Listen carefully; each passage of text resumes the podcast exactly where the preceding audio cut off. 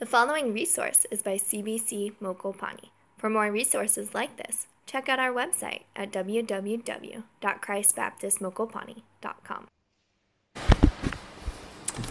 John chapter 4, and just the key verses I have for us this morning are from verse 20 to 24.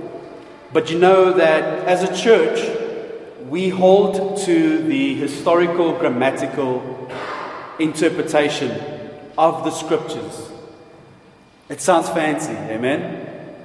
Really, what that means is we study the context of a passage. In other words, we have to go look at the history of what, when did this take place, where did it take place, to whom did it take place, etc., etc., etc. And then, after studying these contexts, do we interpret and apply Scripture.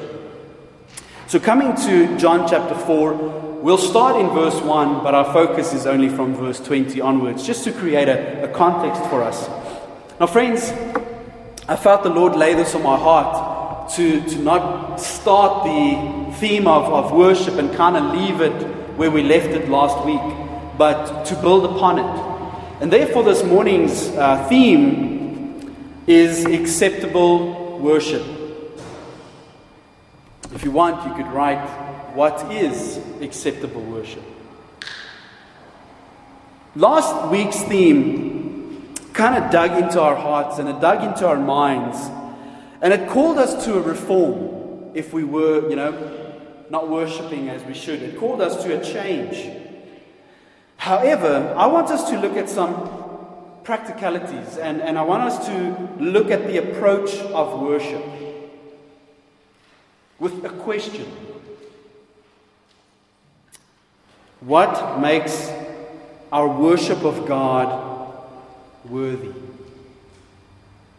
What makes our worship of God worthy? Really, last week was a theology, it was the study of worship. The question that still stands is what do we do about that? What do we do about that? And I want us to focus on this because our hearts grow weary ever so quickly, amen? I mean, we could leave here this morning and feel so energized and feel so excited. But come tomorrow morning, we may be so overwhelmed that we forget the truths we heard today. Amen? Have you experienced that? So, because of this, we need to understand the truth. Because truth is above what we feel, the truth is above what we may think. So, I want us to come to this rather famous portion of Scripture, and I'll read it for us, and then we can get into the outline. You'll see the outline kind of just flows, and that was on purpose. that was on purpose so that you don't forget it. The three C's of worship. so let's get into John chapter 4. And from verse 1, I want to read for us. Now, when Jesus learned that the Pharisees had heard that he was making and baptizing more disciples than John, although Jesus himself did not baptize but only his disciples, he left Judea and departed again for Galilee. And he had to pass through Samaria. Just interesting, he had to pass through Samaria. So he came to a town of Samaria called Sychar, near the field uh, that Jacob had given to his son Joseph.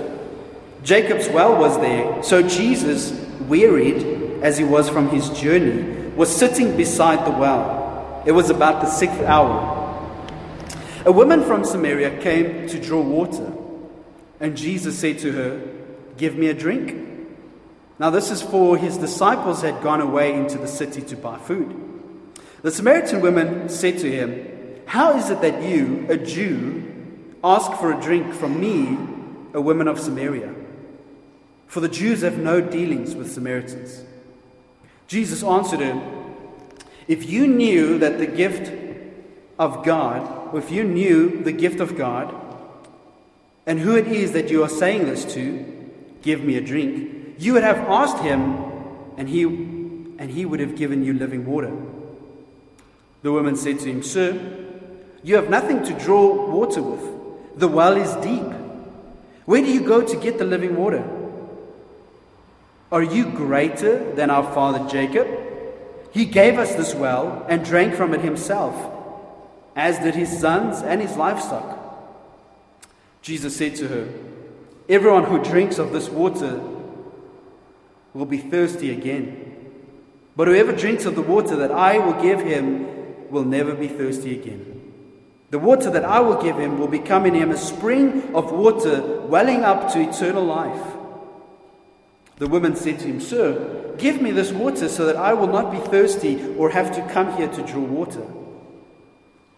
Jesus said to her, Go, call your husband and come here. The woman answered him, I have no husband. Jesus said to her, You are right in saying, I have no husband.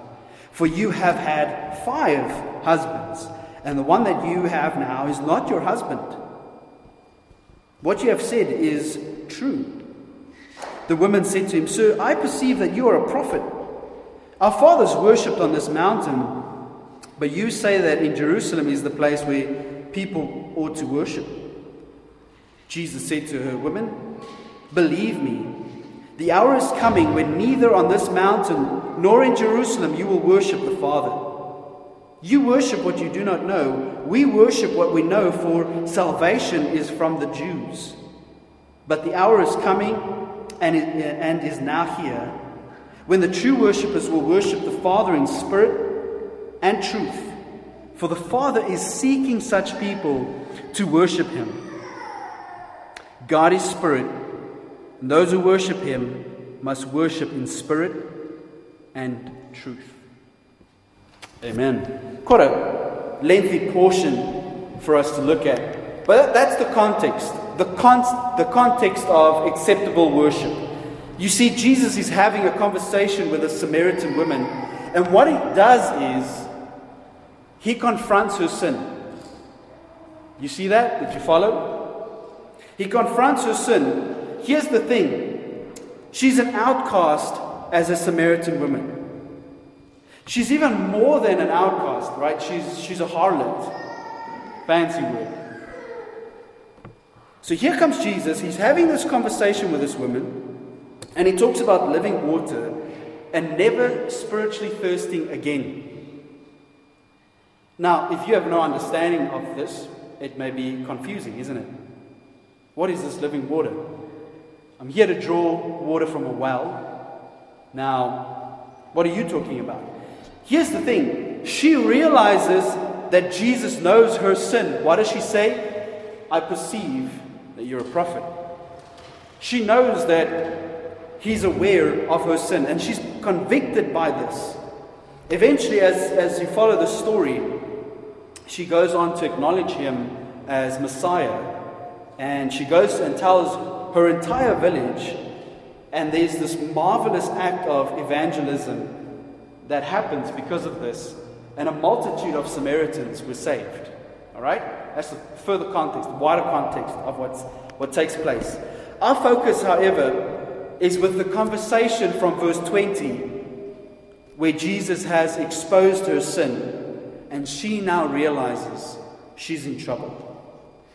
So immediately she poses the question about how to make this right. And what she does is she refers to worship. Look at verse 20. She says the following Our fathers worshipped in this mountain, and you people say that in Jerusalem is the place where men ought to worship. Jesus says to her, Women, believe me, an hour is coming when neither on this mountain nor in Jerusalem you will worship the Father. So he goes on further and he says, You worship what you do not know. We worship what we know, for salvation is from the Jews. However, the hour is coming, and now is, when the true worshippers will worship the Father in spirit and truth. For such people, the Father seeks to be his worshippers. What does he say next?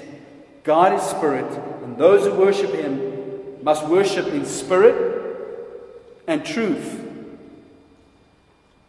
So she understands at this point what many people don't understand that in order to be saved from divine judgment, it requires worship. It requires worship. That's what's going on in her mind. She knows that she's a sinner, she has been exposed, and more importantly, she now knows that the Messiah knows. so she senses her trouble. She senses her trouble. So in this conversation, they talk intensely about worship. Because in these four verses, there are at least 10 references to worship. Worship, worship, worship. 10 appearances.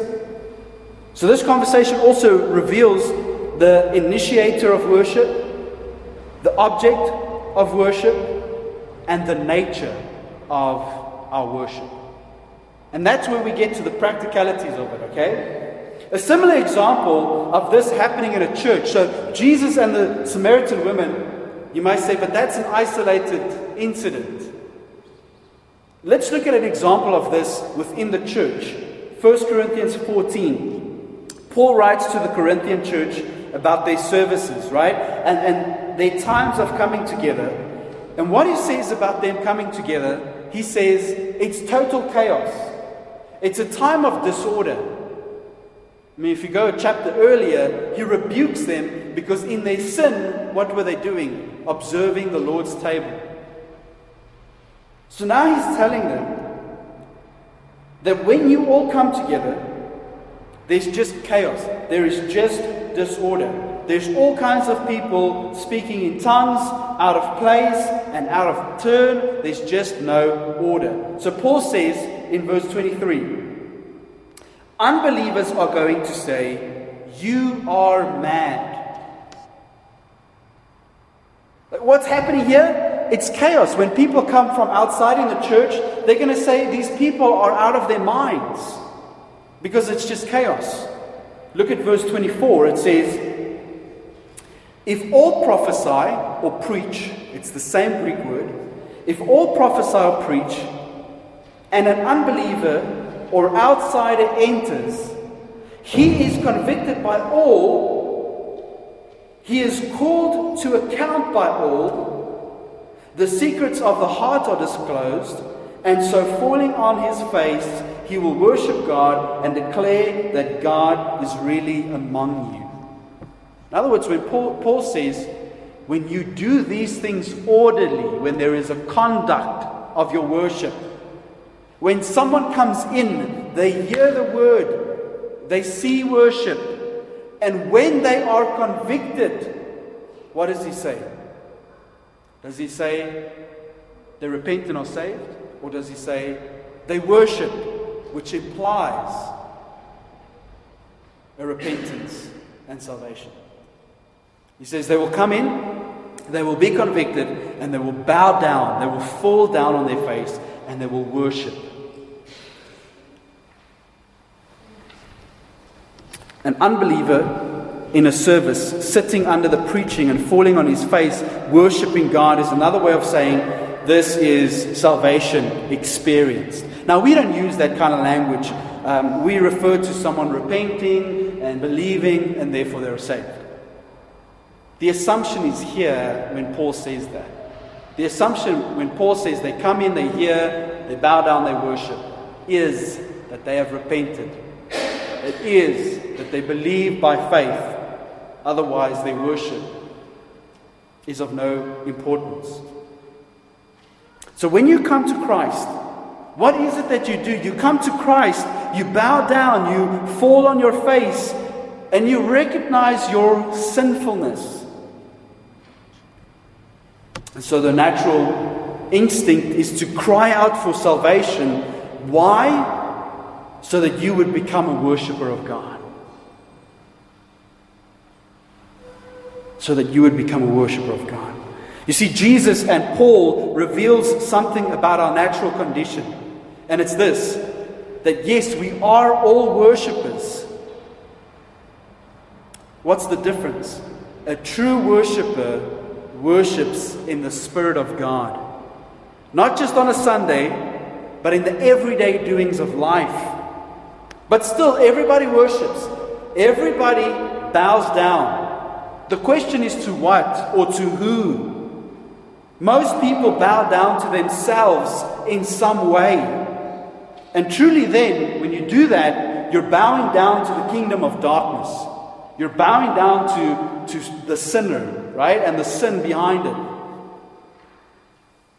Listen, there are parents that, that worship their children. There are children that worship their parents. It's a devotion that's out of this world. There are people that worship their careers.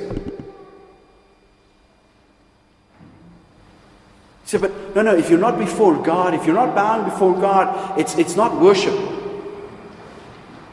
Anything you are devoting your heart to, that you're giving to, that you're wanting to serve, that is worship.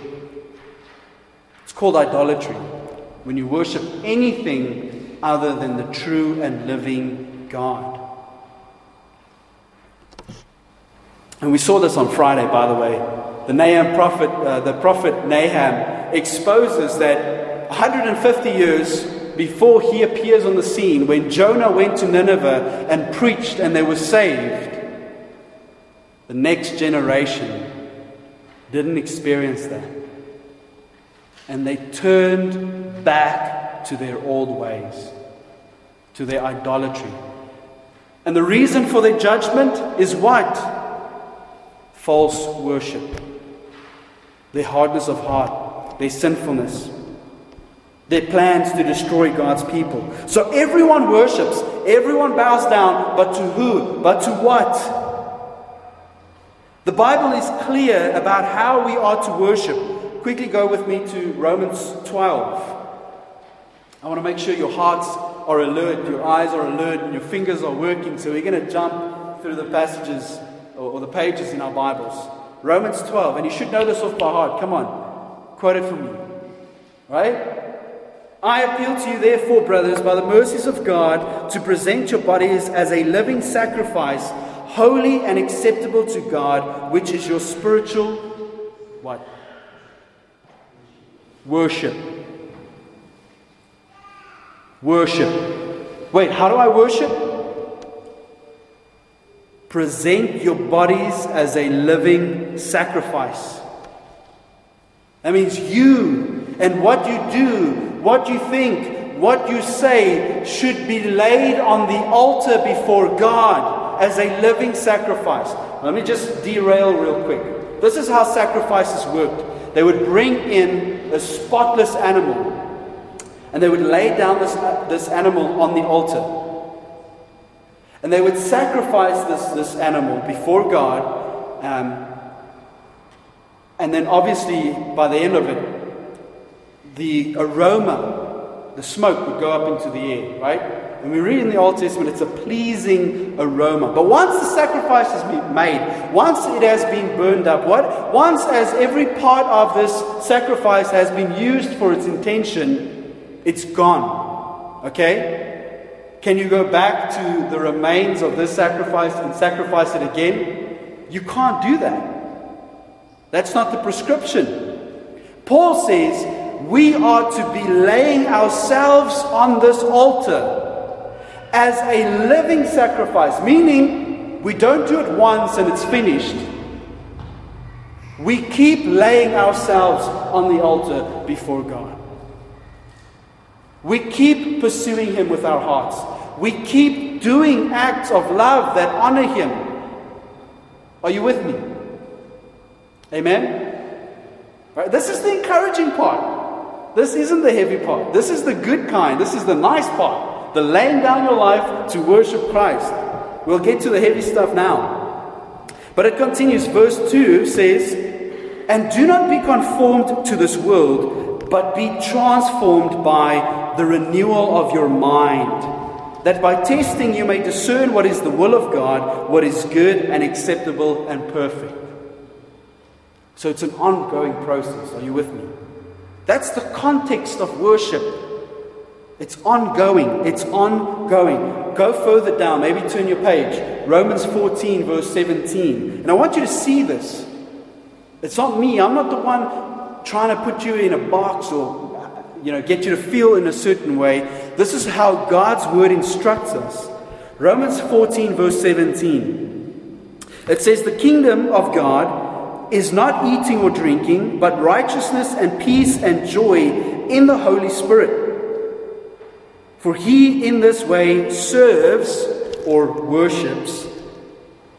He who in this way worships Christ is acceptable to God and approved by men. So there's three examples where we are to where we're told to offer to God acceptable worship because this is what pleases God. This is what pleases God. You can make a little note in your notes. Right, this is the, the how-tos, the how-tos. Hebrews 12, 28, it says, Since we receive a kingdom which cannot be shaken, let us show gratitude by which we may offer to God an acceptable service, again, word worship, with reverence and awe, for God is a consuming fire. I want to say it again. Let us show gratitude by which we may offer to God an acceptable worship. How? With reverence, with awe. And the purpose? For God is a consuming fire. So there's a seriousness in coming to God. The writer of Hebrews says, What makes it serious? He is a consuming fire. Now, let me pause for a moment. Does this mean when we prepare ourselves with worship you know, we have a seriousness on the face and, and, and you know, kind of a blue steel stare. We're to worship now. It's worship. No. We come with reverence. We come in awe. And we come in joy. We come in the joy of the Holy Spirit. We come to experience His goodness.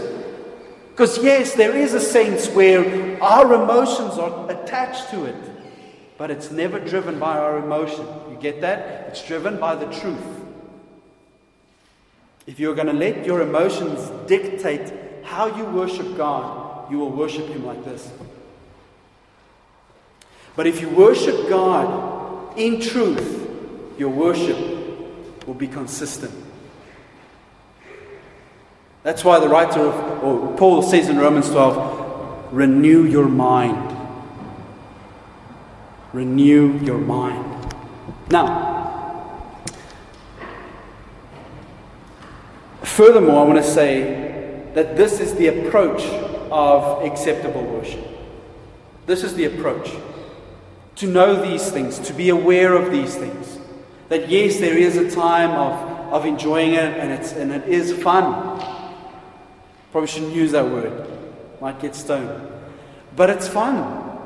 It is enjoyable to sing praises. It is enjoyable to see someone else prosper and receive various blessings.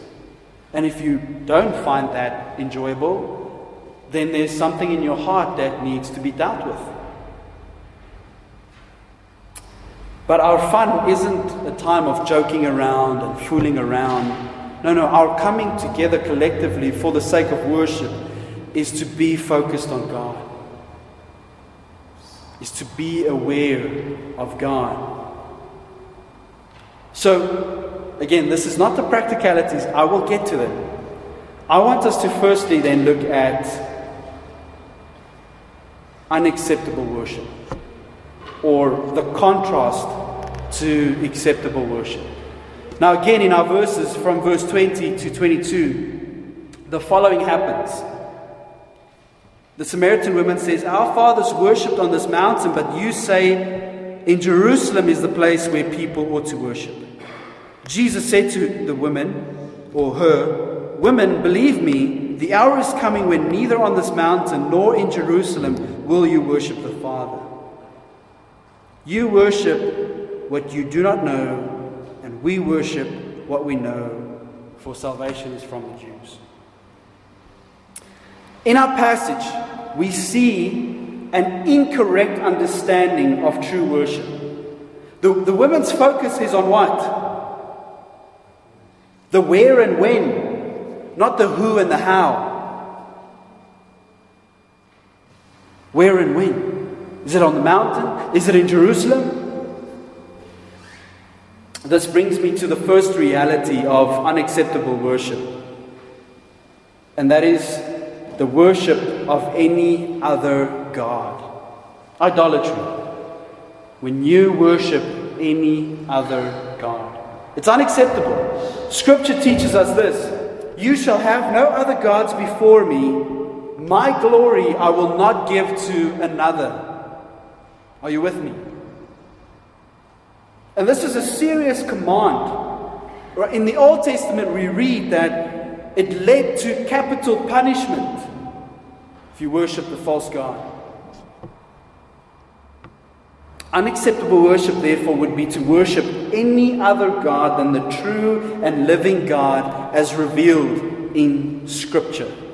An example of this is to go to Exodus chapter 32. Don't have to go there, but please, you are welcome. Exodus chapter 32. What did God's people do? Very famous portion of Scripture.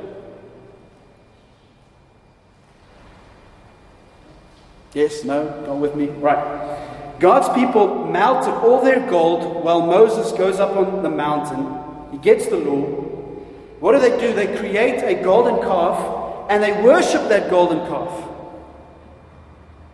We read that they worship it and sacrifice to it, and they said the following This is your God, O Israel, who brought you up from the land of Egypt. Wait a minute.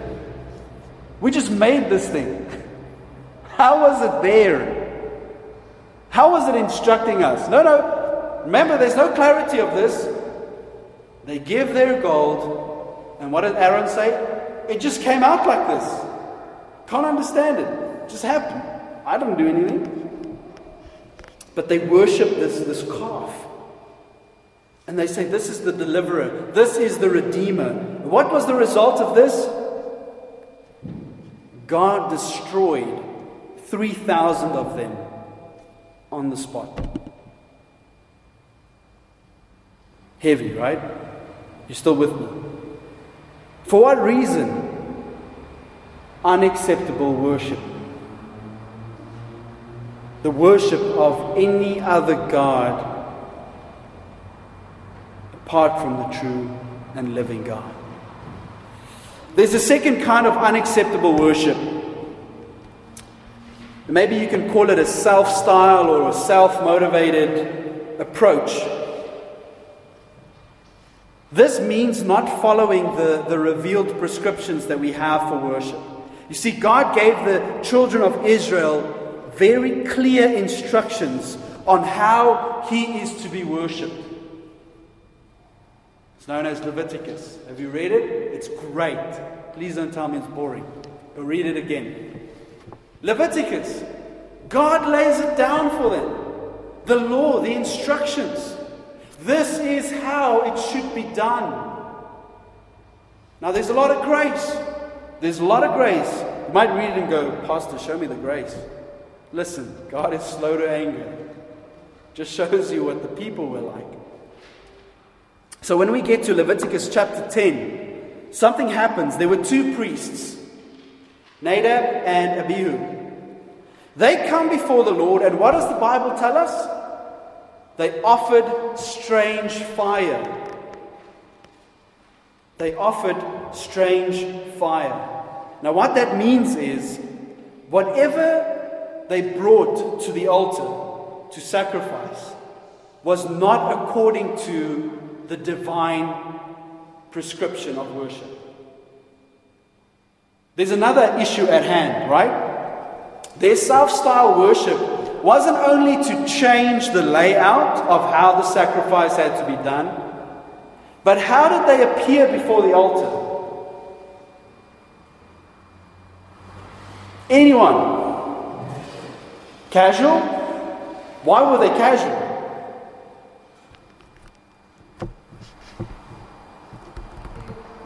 They were drunk.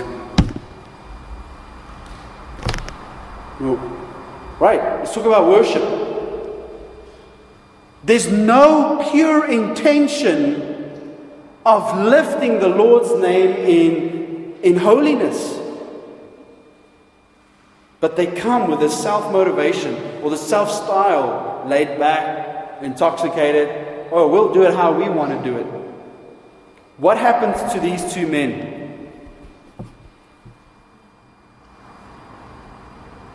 They were executed on the spot. For what reason? Unacceptable worship. Listen, these were leaders, religious leaders. They were to lead people in worship, and this is what they were doing. And their issue was perhaps they were worshiping the true God, but they violated God's own revealed prescription. So, violating any of God's prescriptions for worship resulted in death. In fact, this is what led to the reformers to come up with what we know today as the regulative principle. You might look at a conservative church such as us and say, man, they do everything to the T. That's right. That's right.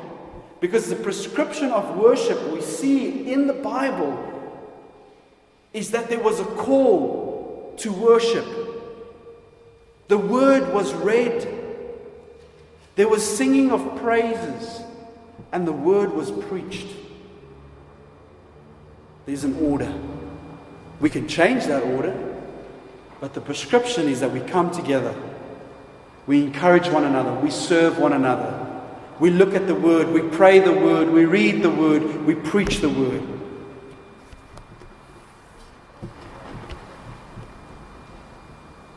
There's a third reality of unacceptable worship.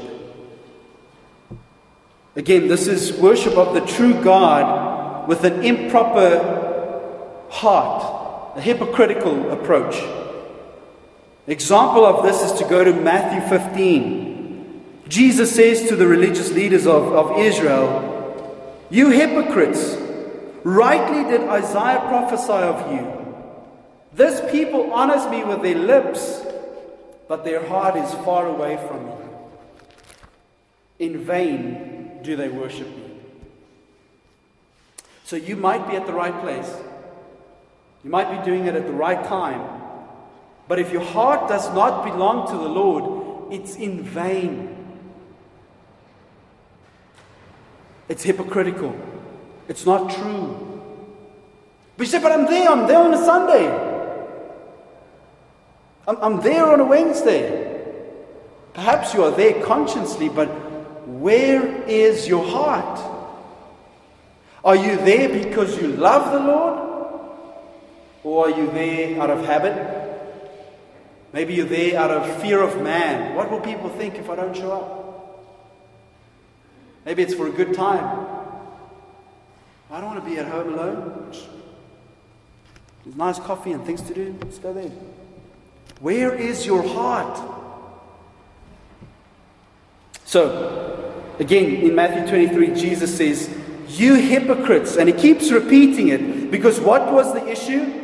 You may be in the right place, doing the, the prescribed things, but if you don't have a heart of love and a devotion to God, you're a hypocrite. I'm going to get to the grace in a moment. Unacceptable worship is to worship another God or to worship the true God in a self style motivation. Or if you have a heart, or if you don't have a heart of love and devotion to God. Those three realities are the realities of unacceptable worship. When God's people, according to Amos, approached him in these ways, what did God tell them? Stop. Just rather don't do it. Rather don't do it. Let's get back in our passage in John. The comfort of acceptable worship. The comfort of acceptable worship. Verse 23 and 24 says the following Jesus says, But the hour is coming and now is here when the true worshippers will worship the Father in spirit and truth, for the Father, in, in seeking such people to worship Him. Uh, verse 24 God is spirit, and those who worship Him must worship in spirit and truth. The comfort of acceptable worship is this. And Jesus reveals to this woman the truth about our worship. The comfort is number one, the position. The position. Not how you stand, not how you walk into the church, not how you kneel, but the position in Christ. Your position in Christ. Dear friends, what I mean by this, acceptable worship can only come from a true worshiper. And a true worshiper is someone who has been saved by grace through faith. Ephesians 2 8 and 9. If you're not a believer, you cannot worship God.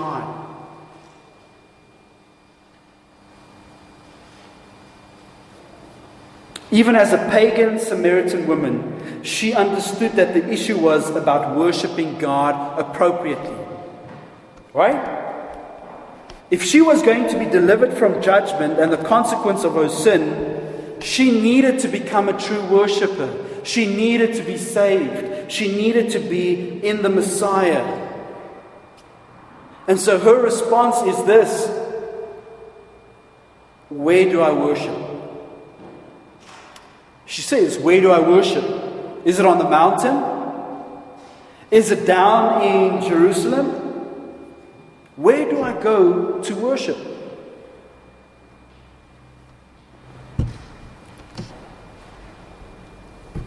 The where of our worship is before God. I'll say that again. The where of our worship is to come before God. Look at verse 23 again. It says, The hour is coming and now is here when the true worshippers will worship the Father in spirit and in truth.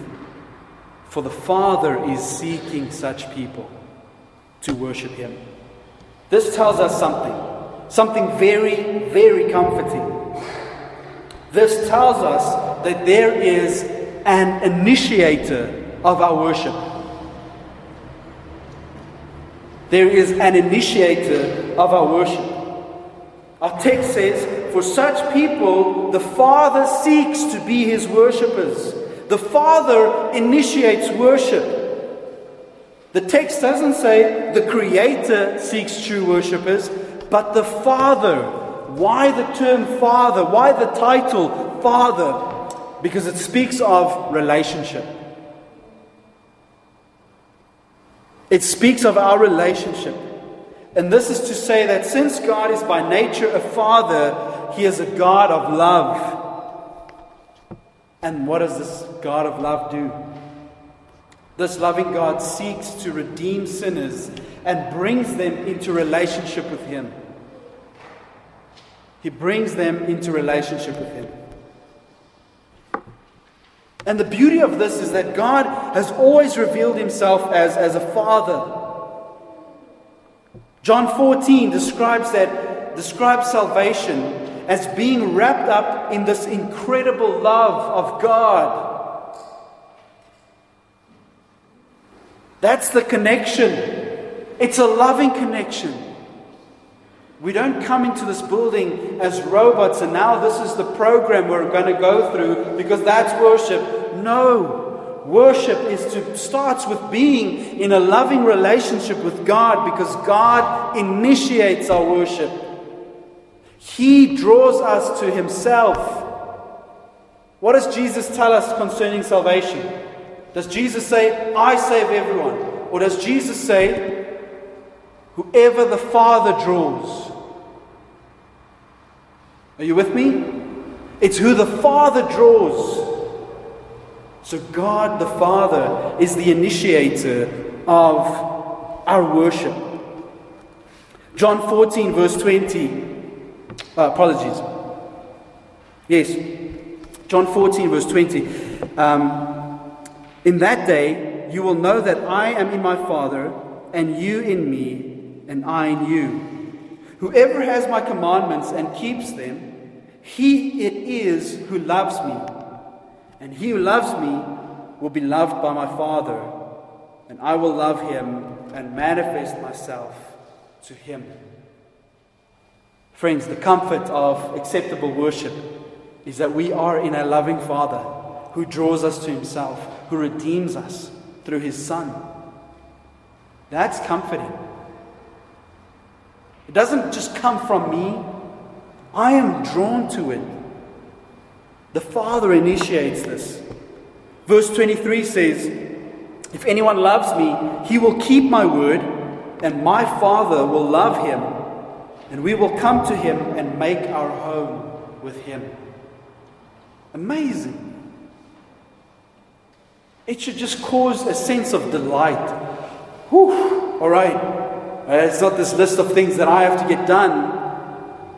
But it's the love of God initiated in me that leads to this adoration, this praise, this thanksgiving, this love, these acts of devotion. So, salvation is all about being wrapped up in the amazing love of God. And there's no true worship unless we are in Christ. This is why Thomas said, and he rightly said, to Jesus, my Lord and my God. My Lord and my God. My Savior, the initiator. So we say the goal of worship, or the goal of salvation, is worshippers sought by God because He loves. God draws us, God brings us. That's the where. The where is before God. Now, the, the question may be the who or what of worship. The object of our worship is the Father. The text says the following You worship the Father. Verse 23 Worshippers will worship the Father. Again, in verse 24, the Father is also identified as Spirit. This means that God is not confined into an idol or into a building. We can't say you have to come here to worship God because God is only here. No, no. What did we just read? God takes up residence where? In our heart. Still, God is the object of our worship. Isaiah 66 tells us this the Most High does not dwell in houses made by human hands. Friends, do not feel restricted that you have to go to church to worship. You have to be two or more, otherwise, the Lord's not gathered. God initiates worship, but He's also the object of our worship. So to say he is the initiator doesn't mean let's be passive, let's wait until he draws us into worship. No, no, he's the object of our worship. We engage. We engage. So, where do we go to worship? God is spirit, and you worship him anywhere and everywhere because God is a new temple. And what is that temple? 1 Corinthians 10. We are the body of Christ. Paul says to the uh, Corinthians, We are the temple of the Spirit of God. because God has taken residence up in us. So, yes, you are responsible to worship God individually. But you are also responsible to worship God collectively. Can't say the pastor said, I can be anywhere and worship, so I don't have to go to church.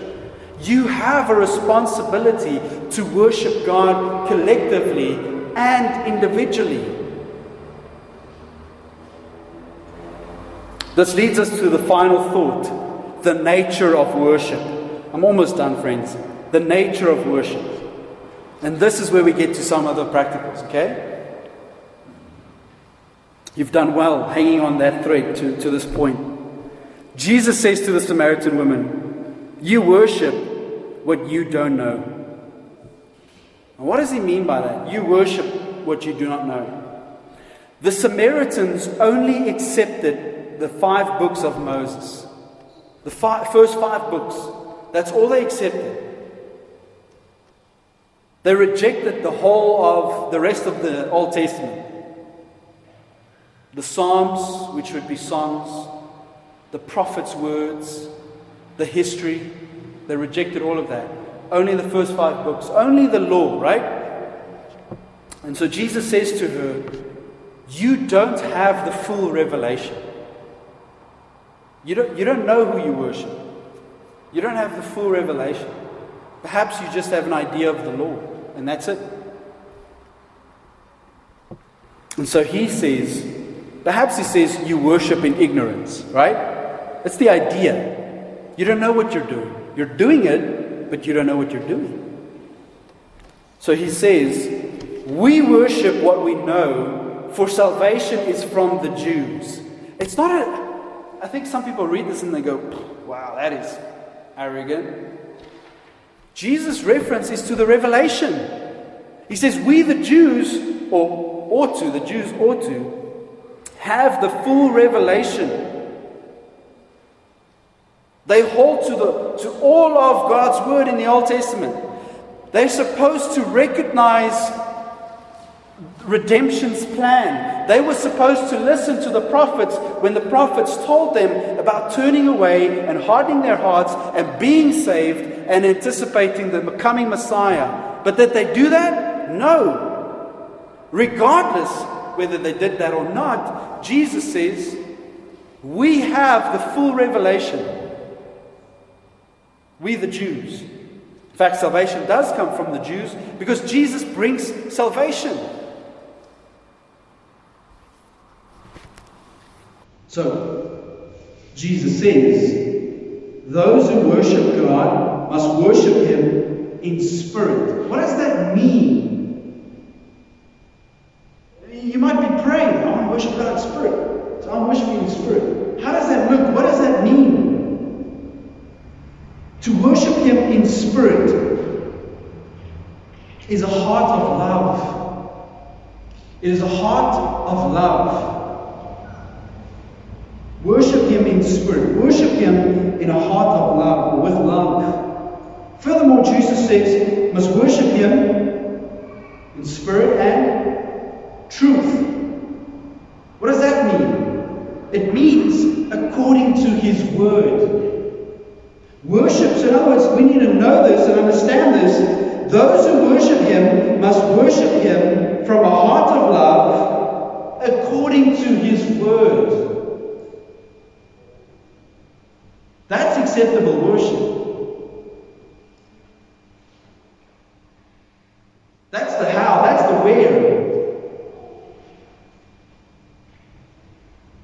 Psalm 47, verse 7 says, Sing praises with understanding. Sing praises with understanding. So, in addition, you need to worship with a full knowledge of truth and a full heart of love.